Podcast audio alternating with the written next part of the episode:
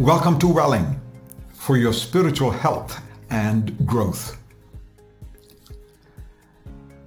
Three ladies were uh, picking up a menu at a restaurant and each of them put on glasses. The first lady said, I really only need mine for close reading. The second one remarked, uh, I only use mine when the light is bad. And the third one confessed, I rarely wear mine except when I want to see. I don't want us to fit in any of those categories. I always want us to see. To see the blessings that God has given to each one of us, starting with salvation and more.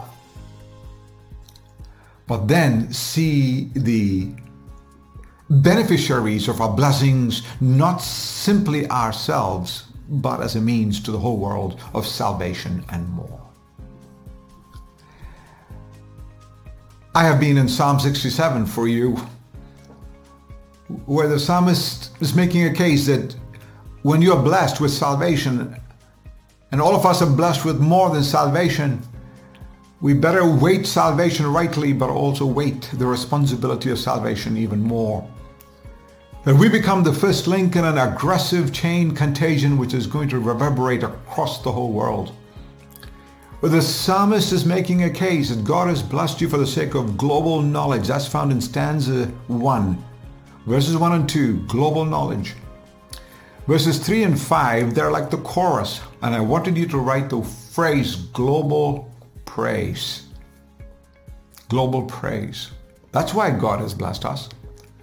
And then verse 4, which is the center of the psalm in a particular structure, there is global joy because he has blessed us. They can anticipate what God is going to do in the future and have joy now. Otherwise, they're hopeless, directionless. But now we come to the finale of the psalm, verses 6 and 7. The only verse in this whole psalm which is in past tense, and I think that is the right translation of the psalm, is not a prayer. The psalmist says the earth has yielded its produce the earth has yielded its produce. Now we know for the people of Israel it was based on salvation. If you go to verse 2, it says that your salvation may be known on the earth, just saving ways among the nations. But then, much more than that, much more than God's choice of us, much more than God's grace gives to us, He has blessed us with so much more. He says the earth has yielded its produce. I'm only speaking today to those who sense God's blessing in salvation more. If you don't sense God's blessing, this series does not apply to you. But if you sense God's blessing is blessing beyond, blessed beyond. The earth has yielded its produce. God our God blesses us. Verse 7. God our God blesses us. Why? for us to keep all the blessing to ourselves, like the man who prayed, God bless me and my wife, my son and his wife, us four and no more. No, no, no. It is God blesses us. Look at the great climactic end to verse 7 that all the ends of the earth may fear him. Put the words global worship. That all the ends of the earth may fear him. Global worship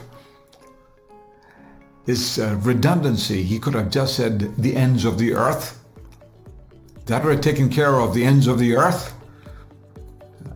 Actually, wherever we are is an end of the earth. In the, even the most remote part in which we ha- inhabit or visit is the end of the earth. But the psalmist wants to be sure that all the ends of the earth is what we see. That we put on those glasses not just for reading or when we need light or pretending to see when we cannot see. He says, put on the glasses of blessing so that all the ends of the earth, these are global words.